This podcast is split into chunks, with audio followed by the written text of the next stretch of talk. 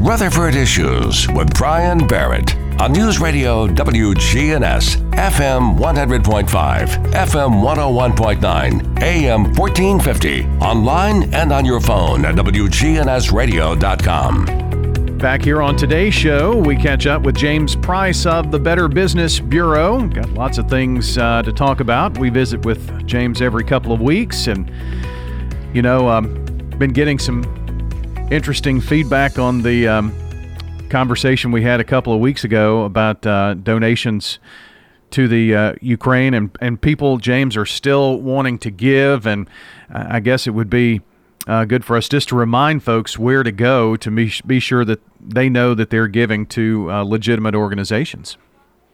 Yeah, Brian, uh, good to talk to you again today. You know, it's, it's kind of like the same things pop up over and over again, but and it's not just for Ukraine, but it's for anytime anybody pops up and, and they're looking for a donation. Everybody can go to give.org, which is an arm of Better Business Bureau, which allows you to look at different organizations that we've looked at before that say these are legitimate organizations um, that you can feel comfortable donating to and get information about how to give and make sure that the money that you're giving goes to the right places and will do the things that you want to do. Yeah, well, uh, give.org uh, is, is again uh, great information there. Uh, and w- we talked about the uh, 2021 risk report. Um, I, I, guess that information is, is on um, the BBB's website as well. Yeah, if you go to bbb.org, you know, every year BBB puts out a risk uh, report on scams to tell people, you know, how things rated from year to year and, you know, what to watch out for. What are the up and coming risks? You know, what are the, what are the risks that uh, are most people most likely susceptible to? So if you go to bbb.org, uh, you can go in there and you can look up risk report scams for 2021 and find the complete report that will tell you you know which scams to watch out for, whether they're cryptocurrency or employment scams. Uh, you know, some of those are some of the biggest ones out there right now, uh, and, and, I'm probably uh, we're probably right on target saying that pretty soon Ukraine scams will probably be right up there with them, uh, depending on how long this lasts. But you know, scammers do that. They they try to find out what tugs your heartstrings and they know what tugs your heartstrings, tugs your purse strings, and that's what they're after. Yeah, most most definitely. Um, let's um, spend some time talking about something else consumers are having to really deal with right now, uh, and that is supply chain issues and um, the disruptions that are, are kind of causing that. And you've got some tips as well to share. So I, I think a lot of folks will um, really appreciate this conversation here coming up about supply chain issues. Yeah, and you know we had supply supply chain issues before the stuff in Ukraine started, and this is only kind of like uh, exasperating just a little bit more. So we really have to be careful. And not only are there supply chain issues, but now we're going to have pricing issues on top of that. So grocery stores, uh, they've been they've had big holes, you know, in different places, and shoppers really can't ever predict what's going to be available or when they're going to be available. Uh, new car dealerships are struggling to fill their empty lots. They, you know, some of them are missing parts that they just can't get to complete the vehicles. People building homes are waiting long times for materials for like windows and doors and paint. And, and it hits everybody. I mean, Brian, just a week or two ago, I was talking to a contractor who was building his own home and his windows have been on order since August. And so it's not just that, you know, if you're somebody who's having a house built, you know, they're not just they're not just doing it to you. This is the guy who's building the house. He's the contractor and he can't get his windows. So, you know, almost every industry has shortage and delays that really just they just boil down to supply chain issues. Um, and now, you know, businesses and, and consumers are both frustrated and confused. Um, COVID 19 infection rates are declining and restrictions have eased in most parts, but and you would think that things are getting better by now, but they not, aren't necessarily getting better. I mean, we're talking about. Uh, I, I, went through a recent uh, home remodel and, and and doing some things, and it, it was very difficult to to find some of the supplies. But you know, not only that, uh, it, it's down to your favorite coffee creamer to you know sandwich meat, all of those kinds of things, uh, household appliances. There, are, are shortages just about everywhere. Oh yeah, I, I I mean I went to order something on Amazon the other day and it was something I thought was just going, oh yeah, well they'll send it to me and it was like, you know, three weeks before it came in. I went, wow, I can't believe this took that long to get in. So um so what cause, causes these, you know, these chain of events, these things, these shortages that are going on? you know, governments worldwide are responding to the COVID 19 pandemic and sh- with shutdowns. Organizations halted production, laid off employees. I just saw the other day where another company laid off thousands of employees again. Um, component shortages begin affecting everything from, like we said, automobiles to, to manufacture medical devices. Um, fewer goods are being produced. Um, demand has surged and people are stuck at home um, with merchandise that they're trying to get. You know, now that you're at home, you're doing different things than what you would do if you were out and about. Uh, the goods they wanted have changed our, your lifestyles. Uh, money previously allocated for things like haircuts and gym memberships and live entertainment uh, now went to different products. Um, government stimulus programs uh, encourage spending. Uh, protective gear is on a rise, and that stuff, you know, it's coming in. People are stocking up on those kind of things. Um, shipping containers started up in parts of the world where they weren't needed and weren't available uh, where they were needed. So that has made shipping costs go up. Uh, businesses experience labor shortage. Trucking companies, warehouses, and ports remain unstaffed and uh, complicating distribution. You know that I think last count um, the industry could use 70,000 truck drivers. So if you're looking for a career, that might be a good place to go right now because there's people hiring truck drivers. Um, same thing goes with construction industry. Uh, I talk to uh, electricians and plumbers and builders and uh, people every week saying, "Hey, you know, we need help. We need people. I mean, I would like to grow, but right now, I don't want to get to the point where I'm over promising and under delivering." Um, what they don't want to do is they don't want to say, "Hey, I'm going to take on all the work I can get," and then create a problem with their brand. Which people go, "Well, last time I used this company, it didn't work out too good for me because they're trying to get excited about the things that the business that they can get, and then they can't complete it." Um, staffing because of staffing problem, imports are slower to get unloaded. Containers aren't being emptied. Uh, they're not being sent back for a ref- uh, to get filled back up again, and all that's just complicating more stuff. Um, and then consumers and businesses started buying extra whenever they couldn't find it, creating additional supply chain shortages.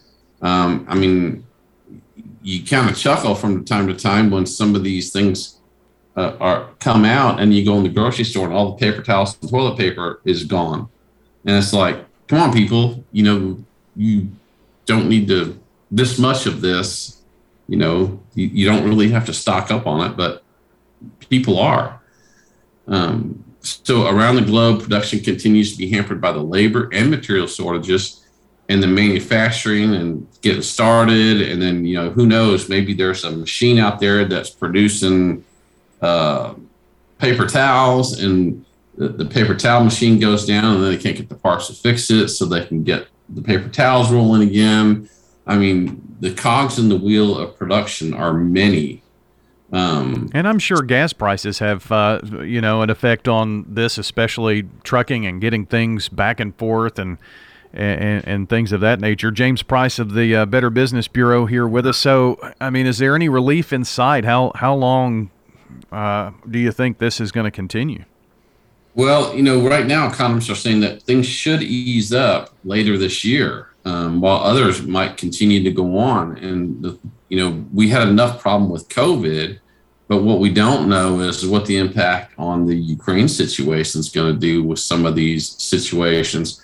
And you know, you think about it, Russia's, you know, they provide the world with you know wheat and that kind of stuff, and so if the sanctions continue where people, you know, we're not buying stuff from Russia, then the stuff that we normally would have bought causes shortages here in the U.S. So uh, hopefully, uh, while the COVID 19 restrictions have eased, it may take a while for all this to kind of sort out and, and kind of get back up and running. I mean, look at it when we've been two years going through all this. So, a couple best practices for business, really quick. You know, costs are up, employees are hard to find. It, it seems like there's no end in sight. What can you do to, to keep your business running and your customers happy? You need to plan for disruption. Uh, nobody seems to have a working crystal ball right now that you can count on or bottlenecks. You know, one of the things they always said in business is plan for the worst and then pray that it doesn't happen. But at least you're planning that way.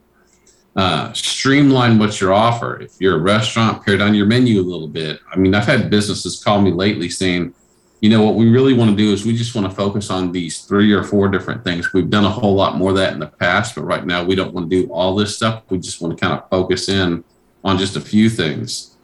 Um, create realistic expectations. Like I said before, don't overpromise.